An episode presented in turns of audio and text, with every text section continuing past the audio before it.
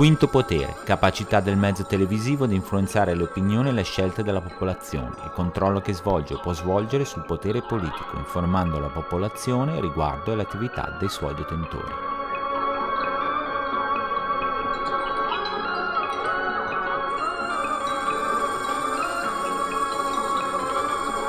State per ascoltare il podcast di Quinto Potere, il vostro racconto privilegiato sulla televisione americana narrato da un television junkie residente nel paese a stelle e strisce.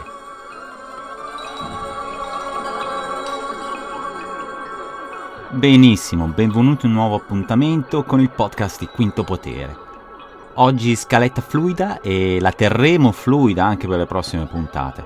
Ma come al solito abbiamo appuntamenti fissi per discutere di ascolti, programmi interessanti della settimana e altre notizie varie. Uh, come al solito ne discutiamo senza peli sulla lingua, nel senso che se per esempio a me non piace un programma, lo si dice, anche se è il più seguito e amato programma al momento, anche se fosse Game of Thrones per esempio. Uh, infatti, un altro esempio, i reality show non sono il mio genere preferito, non so se l'avete capito, uh, non c'è una cosa più finta in televisione dei reality show e quindi se c'è qualche reality show bello, lo diciamo. Top Chef, Top Chef non è male. Comunque, cominciamo col dare un'occhiata a qualche dato d'ascolto interessante che è emerso dall'ultima volta che ci siamo sentiti qualche giorno fa. Fra parentesi non ho ancora deciso se è meglio dare dei dati settimanali, eh, la cui analisi rimane non proprio fresca, visto che il compile dei dati di tutta la settimana li rende già obsoleti più o meno da subito, o solamente discutere certi highlights, quindi sono open al vostro feedback e al proposito vi ricordo l'indirizzo di posta elettronica quinto underscore potere at outlook.com, su Twitter sono at quinto potere e il website dove riascoltare lo show e accedere allo show notes è quintopotere.blogspot.com. Eh, alcuni di voi mi hanno già scritto che sarebbe bello poter intervenire durante la registrazione eh, o per, anche per parlare di argomenti e programmi specifici. Quindi sono decisamente a favore, eh, a parte il fuso orario che permetterebbe un collegamento a orari ovviamente limitati. Però mandatemi un messaggio e ci si può mettere d'accordo. Eh, avere un numero di opinioni partecipanti al podcast sicuramente trasformerà la puntata e non avremo solo il mio, il mio monologo. Comunque, prima dentro, piede a martello e partiamo con gli ascolti.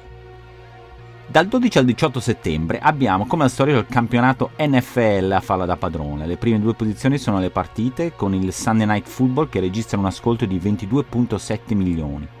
Poi però abbiamo America's Got Talent, ecco, uno di quei reality show che non mi attirano proprio, con una media attorno ai 14 milioni. Dancing with the Stars, 12 uh, milioni. E poi gli Emmys, di cui abbiamo parlato nella scorsa puntata, con 11.3 milioni, che è sempre, ok? Uh, interessante notare che nella demografica importantissima dei 18 a 49 anni per la pubblicità si inserisce uh, American Horror Story Roanoke, la prima puntata della nuova serie di American Horror Story, che è l'unico programma della TV via cavo, uh, in questo caso il canale FX, che entra nei primi 20 eh, per quella demografica. Um, altre cose da segnalare sono l'ottimo risultato della docu-serie The Case of John Bennett Ramsey su CBS eh, domenica scorsa, che è stata trainata anche dallo storico 60 Minutes, però 10.4 milioni d'ascolto. Eh, questa docu-serie parla di quella bambina di 6 anni che fu brutalmente uccisa nel 96, il cui caso è ancora irrisolto. Al momento agli americani piacciono molto queste storie di crime story praticamente. Infatti i network stanno prendendo lezioni da Netflix e HBO, che hanno avuto molto successo la scorsa stagione con le serie Jinx e Making a Murder. Uh, in fondo possiamo pure metterci anche American Crime Story The People vs. O.J. Simpson in questo revival di, di true crime, di riscoprire casi irrisolti o con parecchie falle dal punto di vista giudiziario. Ma adesso volevo anche dare un'occhiata a chi è andato bene o male la prima vera settimana per la televisione americana, che era quella che si è appena conclusa. Uh, come vincitori possiamo parlare molto dei nuovi show, uh, come This Is Us, molto carino il twist finale, anche se io questi show con um, musica sdolcinata che apre l'inizio eh, montaggi eh, su queste canzoni un po' country e leggere non mi piacciono, non credo lo seguirò, però devo dire che alla fine il twist è stato molto carino e guarda, io vi raccomanderei di, di guardarlo solo per uh, il twist alla fine del primo episodio. Quindi This Is Us, nuovi show, uh, come rappresentante di nuovi show è andato molto bene, come è andato molto bene anche um, Designated Survivor con Kiefer Sutherland. Uh, quello sì lo seguirò un pochino di più per vedere come si evolve. Designated Survivor su ABC. This Is Us invece era su NBC in termini di network, uh, CBS e NBC sono andati meglio uh, di ABC e Fox. Tutti i network hanno perso dei punti rispetto alla stessa settimana della scorsa stagione, però CBS solamente il 3% e NBC 5%. ABC ha perso il 20% rispetto alla scorsa stagione e uh, Fox ha perso il 28% addirittura eh, ABC ha sofferto l'esordio poco uh, smagliante, direi, di Notorious che doveva uh, rimpiazzare Scandal fino a quando che rimpiazzerà Scandal fino a quando Kerry Washington è incinta e, eh, e quindi ABC ha perso parecchio in questa settimana. Um, Altri programmi che hanno fatto bene, eh, MacGyver, il reboot di MacGyver il venerdì sera, che è una serata storicamente bassa per gli ascolti, eh, ha fatto tipo 10 milioni di ascolto, anche se io appunto queste serie, questi reboot non sono un, un grande fan. Um, e poi gli altri praticamente hanno mantenuto gli ascolti delle scorse stagioni, anche se um, programmi tipo How to Get Away with Murder eh, ha fatto meno bene, per esempio Scream Queens su Fox ha fatto meno bene, Empire eh, si è mantenuto molto bene e um, altri show come The Voice hanno mantenuto più o meno gli stessi ascolti. Altre cose interessanti da segnalare sono il fatto che Peach, che è il nuovo drama di Fox basato su una ragazza che comincia a giocare a baseball nelle Major League.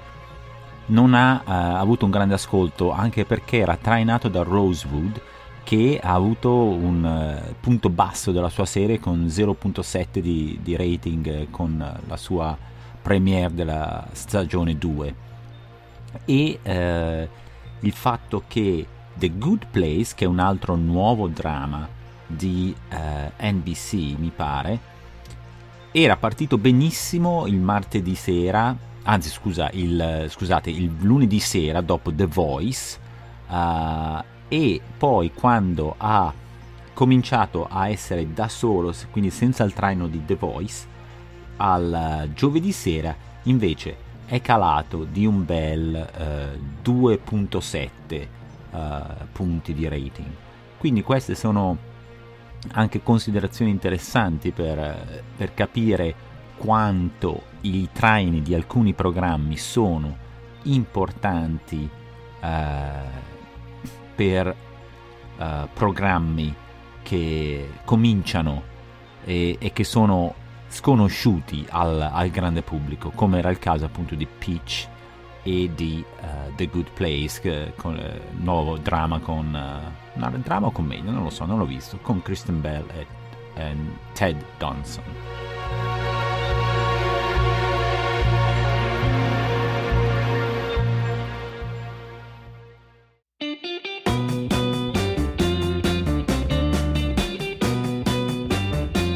Ok, vediamo adesso se c'è stata uh, qualche notizia degna di nota in questi giorni.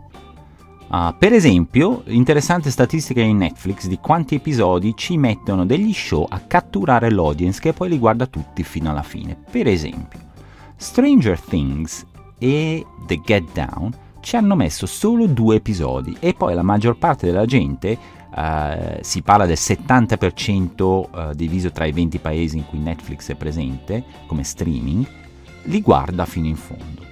Altri show, tipo il reboot di Gilmore Girls, ci mettono di più, tipo 7 episodi. Vuol dire che per Stranger Things il 70% di quelli che guardano due episodi poi finiscono la serie, mentre invece per Gilmore Girls molta gente abbandona prima del settimo episodio e poi quando arrivi al settimo episodio finisci la serie.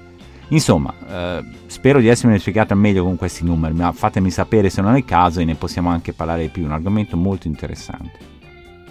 Una cosa che Netflix non ha spiegato però è se c'è un qualcosa di speciale in, uh, in, un determinato episodio che attira gli spettatori a vederne di più fino alla fine. Per esempio, una scena specifica che cambia il commitment degli spettatori a seguire tutto per vedere come va a finire. Attenzione poi che questa statistica non ha niente a che vedere con gli ascolti veri e propri che Netflix non divulga. Tra parentesi, uh, la ragione per la quale non divulga gli ascolti è che in realtà i numeri sono molto piccoli se li paragoniamo ai network e poi anche il fatto che sia praticamente on demand uh, non è paragonabile ai programmi live, è come paragonare Apple and Oranges, insomma. Uh, per esempio, Big Bang Theory può fare 10 milioni a puntata su, sul network in una serie specifica e su Netflix probabilmente in un anno ne può fare 30 milioni. Uh, però, siccome le logiche pubblicitarie sono molto diverse, è abbastanza improbabile un paragone. Sarebbe interessante, in ogni caso, per Netflix darci perlomeno una classifica uh, degli show più guardati. E sempre a proposito di Netflix, dal prossimo mese di ottobre saranno in streaming cose tipo iZombie, Season 2, che non vedo l'ora, American Horror Story Hotel con Lady Gaga che ha vinto un Golden Globe per quel ruolo, e poi Black Mirror Season 3. Eh, l'avete guardato Black Mirror, serie inglese super clever su storie tecnologiche che ci riportano a telefilm tipo ai confini della realtà. Uh, altamente raccomandata. Sono anche pochi episodi per stagione e non dovete nemmeno cominciare all'inizio, potete guardarne, non sono collegati, almeno fino al momento non erano collegati per le prime due serie. E poi a fine ottobre arriva anche Season 3 di The Fall. Eh, curioso di vedere cosa si inventano dopo la Season 2 che mi sembrava finita in modo abbastanza eh, conclusivo. Poi vabbè, c'è sempre Gillian Anderson che sta migliorando con gli anni, vabbè, eh, non è male. Attore più pagato in televisione, Jim Parson di Big Bang Theory con 25.5 milioni di dollari per stagione. Eh, Big Bang Theory a me non mi ha mai preso, ma sono ovviamente in minoranza, è sempre uno show di successo. Ma questo non è niente in confronto all'attrice più pagata, la bomba sexy colombiana Sofia Vergara per Modern Family con 43 milioni a stagione. E vabbè, che vita, eh ragazzi? per una mezz'ora alla settimana in tv, 43 milioni, 22-23 episodi, eh insomma, non male, non male. XCW compie 10 anni.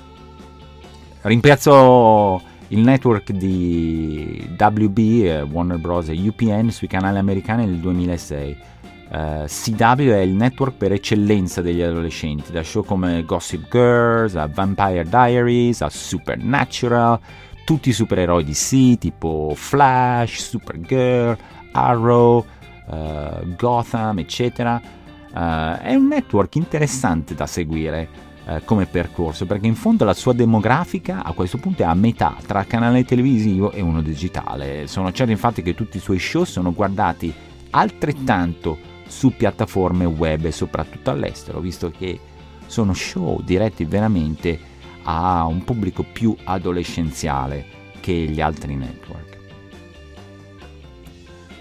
E poi la stagione di SNL, Saturday Night Live, che è uno show storico e che rende ancora meglio in anno di elezione presidenziale, quindi l'inizio sarà scoppiettante di sicuro, ha scelto Margot Robbie come conduttrice della prima puntata del primo ottobre. Beh, ottima scelta direi eh, dovrebbe rifarsi al suo personaggio in Suicide Squad, Harley Quinn, si dovrebbe ridere parecchio. Poi, fra parentesi, molto amica di Cara Delevingne, eh, insomma, per chi se ne intende. E poi Matt LeBlanc, Joy di Friends, ritorna a essere il conduttore di Top Gear, programma del BBC ma anche molto popolare in America. È popolare in Italia? Boh, non lo so, fatemi sapere. Poi Matt LeBlanc, tra parentesi, quest'anno è ritornato alla classica sitcom multicamera con Man with a Plan. Eh, dopo qualche anno dove è stato il coprotagonista di Episodes, che è un gioiellino di telefilm che vi consiglio caldamente. No, dico sul serio, guardatevi Episodes e a parte essere molto divertente, è anche un bello spaccato dello show business televisivo americano.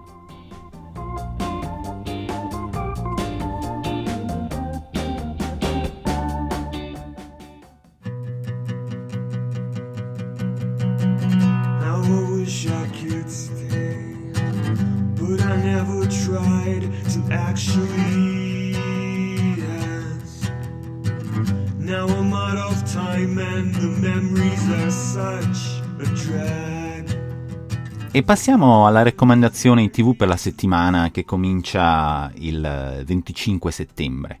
Ovviamente se seguite qualche programma sapete già quando va in onda, che canale, eccetera, quindi uh, focalizziamoci un attimo sulle cose un po' più estemporanee. Per esempio uh, il dibattito dei due candidati presidenziali, Hillary Clinton e Donald Trump. Lunedì sera, che è il 26 settembre, se ci ascoltate dopo, andrà in onda su vari canali qui in America. È il dibattito presidenziale più atteso degli ultimi vent'anni, secondo me, forse anche di più. Eh? Um, questo fa un ascolto da paura, vedremo, però si parla di Super Bowl mm, ascolti, insomma. E a proposito, interessante, va contro il Monday Night Football, che però è su ESPN, quindi via cavo, e ha in partenza molta meno audience uh, dei, dei vari Thursday Night o Sunday Night Football che sono invece sui network. Poi esperimenti interessanti di Woody Allen che lavora con Miley Cyrus alla commedia su Amazon uh, Crisis in Six Scenes. Non so molto a dire la verità, ne ho letto poco. È interessante che anche Amazon non stia mandando le solite spam email per annunciare le nuove serie o i debutti stagionali tipo Transparent, Mozart in the Jungle o Catastrophe. Di solito mandano un bel po' di email per dire che ritornano, che debuttano, invece qua niente. Uh, quindi secondo me è proprio ha un'aria sperimentale. Poi Woody Allen ha molto più successo in Europa che qua, quindi potrebbe essere una mossa anche rivolta al mercato europeo. Uh, interessante, vediamo cosa succede. Esordio anche di Luke Cage su Netflix, mi pare il 2 ottobre. Uh, Luke Cage su Netflix che nel costruire l'enorme universo Marvel per il cinema e la tv ehm, contribuisce al eh, all'espandersi di questi personaggi. Luke Cage, che ha fatto la sua apparizione in Jessica Jones, è sicuramente uno dei personaggi che si prestano di più a una serie televisiva, vista l'ambientazione newyorchese, prima cosa, e il fatto che il superpotere che ha, che è di avere una pelle d'acciaio, uh, non lo rende proprio imbattibile alla Superman o alla Thor, per dire. Quindi può avere una serie di azioni senza troppo strafare, uh, soprattutto anche delle parti del budget. Uh, vedi appunto Jessica Jones come esempio perfetto di quello a cui mi riferisco.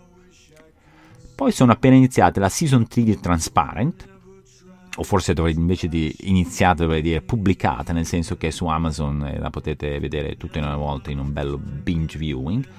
Uh, Transparent uh, fresca di Emmy per Jeffrey Tambor e Jill Soloway e la nuova serie di Exorcist con Gina Davis di fama anni 80. Ecco, questa secondo me è la classica operazione inutile, nel senso che veramente non si può t- toccare un capolavoro di quel genere. Poi le serie basate sul film non sono mai state fatte benissimo, secondo me, con l'eccezione di Friday Night Lights che proprio supera tutte le barriere dell'immaginazione ma eh, mandatemi i vostri pareri in proposito. È Little Weapon, eh, è anche un'altra serie che è uscita quest'anno basata sul famoso film con, con Mel Gibson e Danny Glover.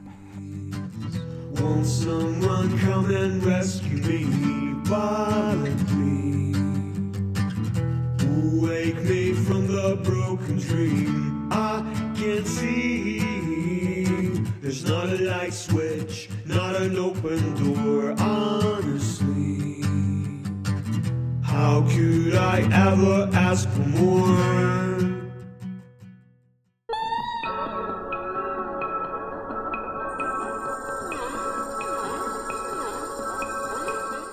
E anche questa puntata giunge al termine. Come al solito non esitate a contattarmi se avete domande o ricerche specifiche a qualsiasi trasmissione della televisione americana e per dare del feedback sul podcast ovviamente. Vi ricordo l'indirizzo di posta elettronica che è quinto underscore potere at outlook.com su Twitter sono at Quinto Potere e il website dove riascoltare lo show e accedere anche alle piccole show notes è quintopotere.blogspot.com.